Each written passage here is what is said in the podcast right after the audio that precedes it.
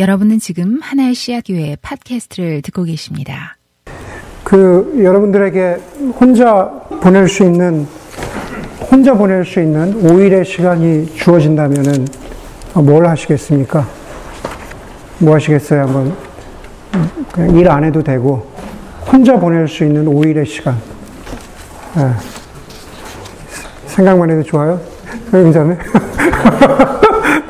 서영자매 살고 데 생각만 해도 너무 좋은 것 같아. 네. 뭐, 잠자는 사람도 있고, 여행 생각 떠올리는 사람이 있고, 친구를 만나거나, 그것도 아니면 그냥 아무것도 안 하고 싶다. 뭐 이런 사람도 있을 것 같아요. 제가 5일이라고 얘기했지만은 어떤 사람은, 아, 정말 목사님, 온전히 방해받지 않고 내가 혼자 있을 수 있는 어, 5시간만이라도 있으면 좋겠습니다. 라는 그러한 사람도, 그러한 정기적으로 그렇게 5시간만이라도 좀 내가 방해받지 않는 그런 시간이 있으면 좋겠다. 그렇게 말하는 사람도 아직은 여러분들의 그 인생의 스테이지에는 예, 그런 필요가 많이 있을 것 같아요. 아, 제가 한국에 있는 동안에 또 무슨 개인적인 일을 처리하느라고 시내에 나가서 뭐 어디 관공서도 들리고 뭐 그럴 일들이 있었는데 그러다 보니까는 이제 점심때가 걸려서 혼자 식사를 해야 되는 때가 있었어요. 그래서 이제 혼자 식사를 하는데 혼자 식사를 하면서 이렇게 보니까 그 눈에 띄는 것들이 있었습니다. 그 이제 광화문 시내 한복판이었는데 이렇게 보니까는 젊은 직장인들인데 혼자 식사하는 사람이 너무 많더라는 거예요. 젊은, 특별히 젊은 직장인들이. 어, 식당에도 가보니까 어, 그런 사람들을 소위 어, 그냥 국밥집이었거든요. 그냥 무슨 이런 그 서양식 레스토랑이 아니에요. 국밥집인데 혼자 먹을 수 있도록 그 테이블이 아니라 이렇게 바, 바 스타일로 이렇게 쭉 돼가지고 거기에 이렇게 쭉 앉아가지고 국밥들을 어, 그렇게 먹는 거예요. 근데 어, 전혀 그게 좀 이상하지 않더라고요. 뭐 잘 알고 있는 대로 요즘에 혼밥 아, 시대라고 합니다. 어, 말로만 듣다가 어, 일과 사람에게서 완전히 떨어져 나와서 혼자 조용히 당연히 물론 이렇게 스마트폰을 보고 있죠. 혼자 조용히 어, 시간을 보내고 싶은 사람들이 대세구나라는 것을 눈으로 확인을 했습니다. 뭐 혼밥이라는 말도 있고 또 혼술이라는 말도 있고 이제는 그 정도를 넘어서서 연애도 싫다, 예, 결혼도 싫다. 이제는 그냥 내 인생을 혼자서 살아가고 싶다라고 말하는 사람들이 너무 많은 어, 시대가 되었습니다. 2022년 어, 통계를 보니까는 한국 기준이죠. 30대 남성의 48%, 30대 여성의 27%만이 결혼에 대해서 긍정적이라고 대답을 했다 그래요. 예. 20대로 내려가면 그 퍼센테이지가 더 올라가겠죠. 결혼에 대해서 긍정적으로 생각하는 게 남자 같은 경우는 48% 뿐이 안 된대요. 그건 무슨 얘기냐면 결혼에 대해서 긍정적으로 생각하는 것과 실제 결혼하는 퍼센테이지는 다르다는 겁니다. 지금 뭐 한국의 네 가구 중에 한 가구는 그 싱글 가구라고 그렇게 말하잖아요.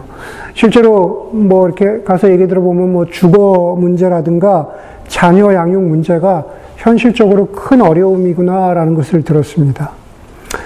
어, 우리가 살고 있는 미국은 좀 다르죠. 어, 사실 그 정도는 아닙니다. 그래서 우리 주변에 보면은 아, 미국은 그렇지 않아서 미국 사회는 그렇지 않아서 다행이다라고 생각을 하지만 그러다가도 이민자 사회 디, 디아스포라로 살아가는 사람들의 젊은 사람들의 삶을 곰곰이 이렇게 보면은 예전처럼 그렇게 막 결혼에 굉장히 어, 목매지는 않는구나. 물론 이제 우리 교회 어떤 형제는 막 목을 메고 있지만 네, 결혼을 보내야 되지만 어, 디 갔죠? 근데 어디 갔어요? 어, 어 주일학교 봉사할 리가 없는데 지금 어디 갔지? 어, 진짜 안 보이네. 네. 어, 글쎄, 어, 도넛만 딜리버리하고 도넛만 딜리버리하고. 예. 근데 점점 더 이렇게 목매지 않는 사람들이 예, 많아지는 것 같아요. 다시 말해서 나 혼자 갖는 혼자만 갖는 커피 브레이크나 뭐 혼밥이나 혼술이나 결혼 기피에 이르기까지 너무나 바쁘고 경쟁과 생존에 치열하게 어, 매이면서 살아가다 보니까는 좀 쉬고 싶다라는 게, 쉬고 싶다라는 게 너무 간절한 시 대가 되었습니다. 오늘 그 설교 시리즈 주제가 아, 안식으로 머무르다라는 아, 설교 제목인데, 어, 그리스도인이라고 해서 예외가 아니죠. 이런 바쁜 세상에서 우리라고 뭐 독불 장군이 아닙니다. 그러다 보니까는 제가 이렇게 우리 그 교회 초기에도 안식에 대해서 설교한 적이 있는데, 어, 그러다 보니까 많은 그리스도인들이 안식을 그냥 쉼으로 인식하는 경우가 많습니다. 예.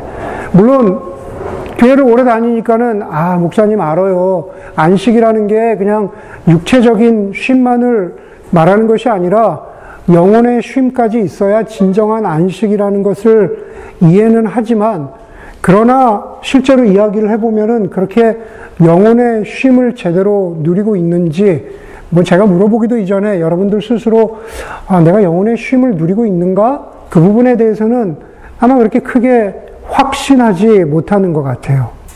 그렇기 때문에 주일의 안식을 제가 말하거나 혹은 주일의 안식에 대해서 여러분들이 어, 첫 번째로 떠올리는 것은 뭐냐 하면은 예배에서 좀 더 정확히는 예배에서 어떤 기도의 순간 어, 이제 왔네요. 네, 이제 왔어요.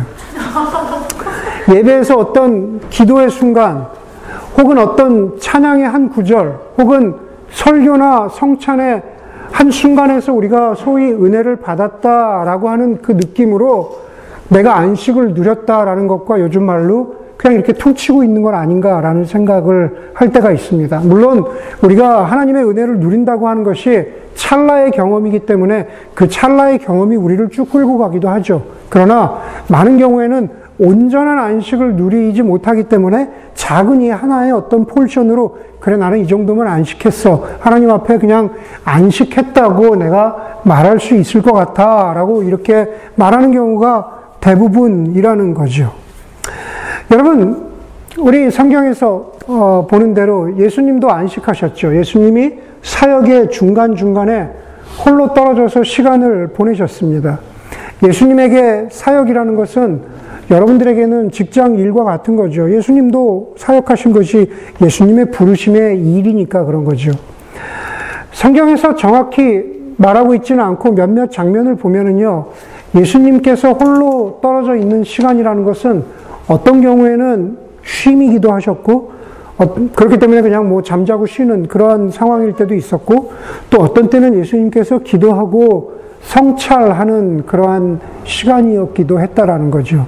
그러나 우리가 성경을 가만히 들여다보면요, 예수님께서 안식하시는, 홀로 떨어져 계시는 순간에 예수님이 드리는 기도는요, 그 많은 것들이 하나님 앞에 무엇을 간구하는 기도라기보다는 영어는 우리가 컨템플레이티브라 그러죠. 다시 말해서 자신을 돌아보고 관상하고 성찰하는 리플렉션하는 그러한 어, 순간이었다고 생각하는 것이 훨씬 더 맞다라는 겁니다. 다시 말해서 예수님이 혼자 떨어져 계시는 시간은 하나님 안에서 자신을 돌아보는 시간이 예수님이 홀로 계시던 시간이었다라는 거죠.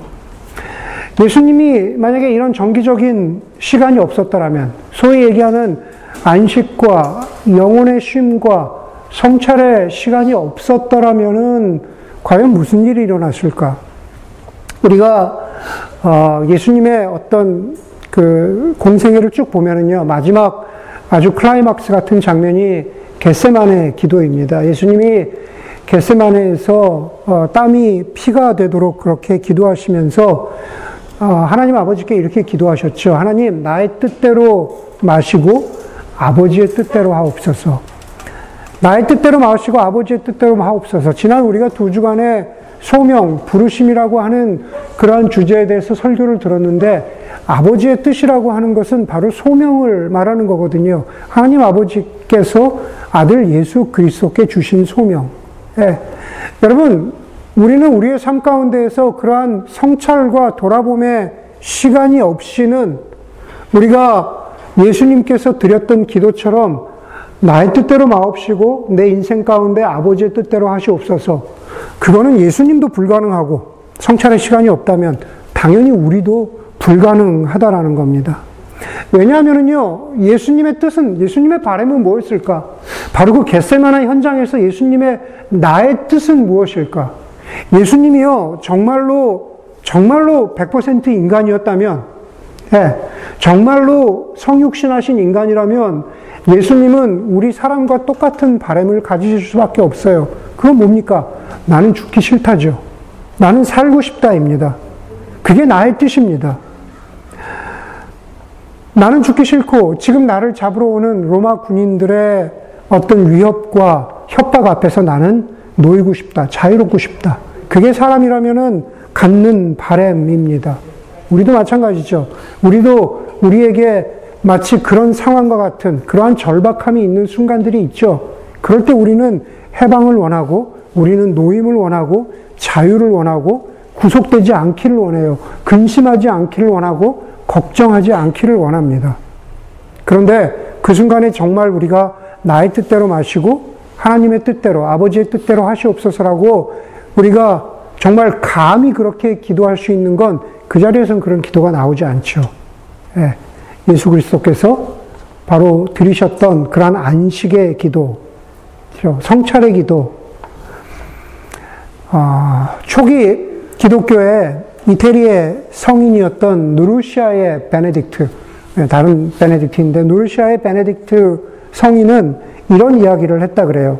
우리 인간은 늘 자신에게, 저와, 저와 여러분들은 우리 자신에게 우리는 죽음을 향해 나아가고 있는 존재임을 일깨워야 한다라고 했다 그래요.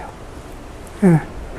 사실 뭐 이건 별다른 이야기는 아니죠. 꼭 이 사람이 이, 이 누르시아의 베네딕트가 해서 뭐 대단한 말일까요? 그렇지 않습니다. 예. 우리 누구나 다 모든 종교에서 우리는 죽음을 향해 나아가고 있다라는 것을 일깨우는 그런 가르침들과 그러한 깨달음들이 있습니다. 그런데 결국 그것을 갖다가 곰곰이 생각해 보면은 이런 말이죠. 우리는 결국 죽을 존재이기 때문에 이 세상에 미련 두지 말고 이 세상에서 아둥바둥 하면서 살지 말라라고 하는 그러한 염세적인 태도를 이야기하는 게 아니죠. 우리가 죽음을 향해서 나아가고, 있는 존재라는 것을 일깨워 주라는 것은 거꾸로 얘기해서 진정 우리가 무엇을 위해서 살아야 하는지를 우리 자신에게 일깨워 주라는 말이죠. 네. 여러분, 우리는 무엇을 위해서 살고 있습니까? 예수님이 겟세마나에서 하신 기도, 아버지의 뜻대로 하옵소서라는 그 기도는 예수님이 죽음을 향해서 1차적으로는 현상적으로는 죽음을 향해서 나아가고 있지만 그 죽음을 향해서 나아가고 있는 그 여정 가운데에서 예수 스스로가 바로 이렇게 생각하는 거죠. 나는 어떤 사람인가? 나는 무엇을 위해서 살아가는 사람인가를 확인하는 기도가 아버지의 뜻대로 하옵소서라는 기도죠. 그리고 그것이 겟세마네에서 시작된 것이 아니라 그것은 이미 이전에 그러한 생각과 그러한 그러한 장소는 바로 예수님에게 안식의 장소였다라는 겁니다. 제가 다녔던 대학원이 크리스천 에듀케이션으로 되게 유명한 학교에서 어, 저도 거기서 석사를 했는데 한 벌써 한 30년 됐는데 이제 그 과정이 없어졌어요. 과정이 없어지고 다른 과정으로 되게 막 흡수 통합이 됐습니다. 그러면서 저희 학교뿐만 아니라 다른 많은 복음주의 신학교에 그전에는 어, 있지 않았던 그 신학교육에 그전에는 있지 않았던 어떤 과정이 하나가 주목을 받는데 그게 뭐냐면 spiritual formation이라는 어, 과정이 들어왔습니다. 사실 spiritually form 된다. 여기에는 사실은 그 예전에는 예전 그 개신교에서는 그런 그런 분위기가 좀 있었어요. 카톨릭적인 뉘앙스가 많아가지고 개신교에서 어떤 때는 막 좀 꺼려하기도 했는데 사실은 이렇게 전체적으로 보면 spiritual form 된다라는 것은 아 사실은 무슨 개신교냐 무슨 그 카톨릭이냐 아 심지어는 동방 정교회냐 예, 어느 거나 할 거 없이 우리가 예수 그리스도 안에서 예수 그리스도를 닮아간다라고 하는 측면에서는 우리가 배울 것이 많기 때문에 사실은 그러한 것에 대한 관심이 세상이 더 분주하고 각박해질수록 우리의 영혼이 어떤 방식으로 form 되고 있는가, 만들어지고 있는가에 대해서 정말 관심이 많다라는 거죠. 제가 왜 이 말씀 드리냐면, 예수님이 드리신 기도, 제가 지금 계속 드리고 있는데, 나의 뜻대로 마옵시고 아버지의 뜻대로 하옵소서라는 것은 그렇게 고백한 예수님의 영혼이 하나님이 바라시는 모습으로 이미 포밍 되고 있다라는 것. 그 과정 가운데 있다라는 거죠. 여러분, 우리는 지금 이 자리에 앉아 있는 사람들은 누구나 영혼을 가지고 있습니다. 스피릿을 가지고 있어요. spirit, spiritual이라고 하는 형용사. 그렇기 때문에 그것을 굳이 다른 용어로 바꾼다면 spiritual formation은 여러분 human formation입니다. 결국 우리의 영혼을 통해서 우리의 존재를 통해서 우리가 어떤 사람이 되느냐라는 겁니다. 왜냐하면 인간은 영적이기 때문에 그런 거죠. 여러분, 마더 테레사도, 저 마더 테레사도, 히틀러도, 트럼프도, 저도, 여러분들도, 우리 모두는 어떤 형태든 spiritual formation, 어떤 형태로든 human formation의 과정을 거쳐서 지금 현재 우리의 모습이 된 그건 거죠. 여전히 뭐 진행형이긴 하지만 마치 도자기 틀 위에 진흙들이 모양을 잡아가서 아름다운 도자기가 되기도 하고 중간에 무너지기도 하고 깨지기도 하고 어떤 결과이든지 간에 그것이 좋은 것이든 아름다운 것이든 옳은 것이든 아니면 나쁜 것이든 모든 사람은 human formation, spiritual formation의 결과입니다. 예배나 기도나 묵상이나 고독이나 성경에서 안식과 관련된 고독을 이야기할 때는 loneliness가 아니라 solitude입니다. 예. 그것이 바로 그 모든 것들이 그 모든 우리의 우리를 human formation 하고 있는 그 바로 중심에 안식이 있는 거죠.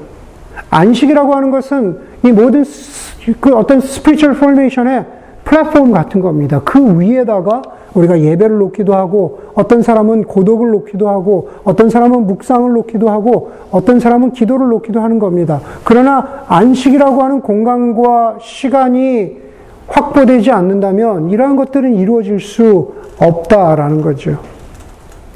가뜩이나 바쁘고 분주한 사람들에게 이런저런 기도하세요. 묵상하세요. 예배 드리세요. 어떤, 어떤 무엇인가를 해보세요. 라는 것은 어떤 사람들에게는 부담이 될 수 있습니다. 이 훈련 자체는 그것 자체가 목적이 아니죠. 그러한 것들은 수단이고 그것들을 통해서 우리가 어떤 사람이 되어가기, 되어가기를 바라기 때문에 예수님께서 여러분들에게 그것을 말씀하고 계시는 거예요. 여러분, 30분을 기도한다고 해서, 30분을 묵상한다고 해서, 그것이 우리에게 주는 기쁨이 있으니까 수단 자체는 기쁨을 주지 못해요. 수단을 통해서 우리가 어떤 사람으로 변화되었구나라는 것을 어떤 일정한 시간이 지난 다음에 우리가 깨닫게 된다라는 거죠. 오늘 말씀은요, 안식에 대해서 우리에게 중요한 것들을 가르쳐 줍니다. 그냥 단순히 쉼이 아니라는 거죠. 29절에 보니까는 나는 마음이 온유하고 겸손하니, 예, 내 멍에를 베고, 내 멍에를 메고 나한테 와서 배워라. 이 부분은 제가 몇 주 후에 다시 한번 또 언급할 일이 있을 겁니다. 이 마태복음 11장은 우리가 3월에 다시 한번 또 어, 설교를 통해서 또 듣게 되는 시간이 있을 겁니다. 나는 마음이 온유하고 겸손하니 예수님 아까 뭐라 그러셨죠? 겟세만의 동산에서 그렇게 기도하셨어요. 아버지의 뜻대로 마옵시, 아, 나의 뜻대로 마옵시고 아버지의 뜻대로 하옵소서. 그, 그렇게 기도하는 예수님은 어떤, 어떤 사람이었을까? 오늘 본문에 보니까는 마음이 온유하고 겸손한 사람이라고 합니다. 겸손한 사람이 된다는 거 어떤 뜻일까? 안식과 관련해서, 안식과 관련해서 저는 이 말씀을 드리고 싶어요. 예, 영어로는 resume versus eulogy죠. 예, resume versus eulogy. 레주메 여러분들 뭐 너무 잘 아시죠? 말 그대로 레주메는요, 우리의 이력서, 이력서입니다. 내가, 저, 누군가가 내가 지금까지 살아온 성취를 보여주는 것이 résumé죠.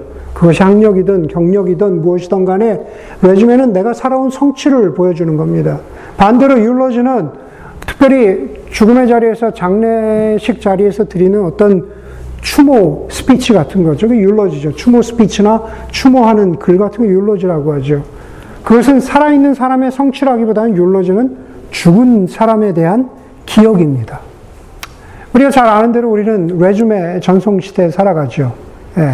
그냥 레주메로 넘쳐나는 그러한 세상 가운데 살아갑니다. 다시 말해서 레주메라는 것은 내가 성취하고 내가 누릴 것들을 이루어가기 위한 도구인 거죠. 말씀드린 대로 율로지는 사람에 대한 기억입니다. 여러분 우리가 지금 예배 드리고 있잖아요. 예. 우리의 예배에서 모든 것을 다 빼버린다면 우리가 단 두 가지만 남는다면 혹은 한 가지만 남는다면 우리가 무엇이라고 말할 수 있을까? 그것은 죽은 사람에 대한 기억. 다시 말해서 우리를 위해서 죽으신 예수 그리스도를 기억하는 특별한 장소와 시간이 바로 예배입니다. 예. 외주매가 넘쳐나는 세상에 우리는 지금 우리가 예배드리는 행위는 죽으신 예수 그리스도를 추모하고, 뭐 추모라는 표현이 그렇지만 우리가 기억하는 자리입니다. 예수님은 성령의 역할에 대해서 이렇게 말씀하셨습니다. 성령이 내가 너희에게 가르친 모든 것을 생각나게 하리라. 그렇죠? 예배를 통해서요, 우리는요, 예배 가운데, 우리가 지금 이 자리에 앉아 있는 이, 시, 이 시간에는 우리의 성취, 우리의 업적, 우리의 레주메를 생각하는 게 아니라 바로 성령께서 우리로 하여금, 예, 우리가 어떤 인생을 살아야 할지, 그렇죠? 우리가 무엇을 생각하며 살아야 할지, 우리는 죽음을 향해서 달려가고 있는 존재인데 그 모범이 예수 그리스도가 되신다는 것, 그것을 기억하는 자리가 바로 예배의 자리라는 거죠. 제가 며칠 전에 아이들에게도 설교하면서 팔복의 마태복음 5장 5절을 이야기하면서 온유한 사람이라는 것은 사랑하는 사람이라고 아이들에게 가르쳤습니다. 마찬가지입니다. 우리도 안식을 통해서 온유한 사람이 된다는 것은 사랑하는 사람으로 변화되는 거죠. 아버지의 뜻을 이루어 주신다는 예수님의 기도는 결국 내가 사랑하는 사람, 끝까지 십자가 위에서 내가 사랑을 성취하겠다는 것을 다짐하고 말씀하시는 거죠. 여러분, 안식에는 많은 것이 필요하지 않습니다. 누구에게나 똑같은 안식의 방법을 요구하는 것도 아닙니다. 나의 처지와 형편에서 나에게 맞는 안식의 방식들을 찾아야 하는 거죠. 그러나 오늘 저는 오늘 그 설교를 통해서 우리의 사정과 우리의 형편 가운데 어, 좀 강조드리고 싶은 안식의 두 가지를 말씀드리고자 합니다. 첫 번째로는 성찰의 기도, 관상의 기도, 그리고 두 번째로는 우정의 대화입니다. 성찰과 관상의 기도는 예수님의 기도와 비슷한 것이죠. 그것은 무엇을 간구하는 기도가 아닙니다. 오히려 성찰과 관상의 기도는 하나님 안에서 자신을 바라보는 기도라고 말씀드렸습니다. 여러분, 그것은 어려운 것이 아니에요. 여러분, 성찰의 기도, 관상의 기도를 어떻게 시작할 수 있을까? 여러분에게 다섯 시간은 커녕 단지 5분, 10분, 15분, 30분의 시간이라도 있으면은 어떻게 내가 성찰할 수 있을까? 시편과 복음서를 펴서 읽기를 바랍니다. 시편은 오랜 동안 하나님을 믿는 사람들이 위로와 힘을 얻던 말씀이었습니다. 특별히 한두 개의 시편을 읽고 그리고 그 시편 속에서 한 구절이나 한 단어 속에 자신을 투영하면서 하나님이 여러분 마음속 깊은 곳에서 여러분에게 무엇이라고 말씀하시는지 예. 헨리 나우엔의 표현대로 마음 속에 서 울려오는 영혼 속에서 울려오는 내면의 소리가 곧 그런 순간에는 하나님의 음성이라고 들어도 무관하다고 생각하는 것이 그것이 저의 여러분들에게 들려드리는 어, 저의 조언이고 그것이 하나님이 우리에게 바라시는 성찰의 기도라고 말씀드릴 수 있을 것 같습니다. 그렇게 30분의 시간만이라도 일주일에 한 번씩 의지적으로 드릴 수 있다면 우리는 일주일을 살아갈 힘을 얻습니다. 여러분, 진짜 그게 가능할까요? 네. 여러분, 저도 그렇습니다. 제가 여러분 벌써 설교에서 한 두 번가량 말씀드렸지만, 저 같은 경우도 작년 한 해를 지나면서 시편 42편에 그 단 한 구절의 말씀이 저를 1년을 버티게 하는 힘이 되고 소망이 되었습니다. 내 영혼아 내가 왜 절망하고 낙심하여 하는고 어, 내 하나님을 바라보라. 여러분 여러분에게도 그러한 그러한 하나님의 말씀이 여러분들을 성찰과 돌아봄 또 힘을 얻게 하는 그러한 시간으로 나아갈 수 있기를 바랍니다. 그런 짧은 구조를 통해서 여러분들의 영혼 가운데 계속 공명되는 하나님의 음성이 여러분들을 살리고 여러분들을 이끌어갈 수 있기를 바랍니다.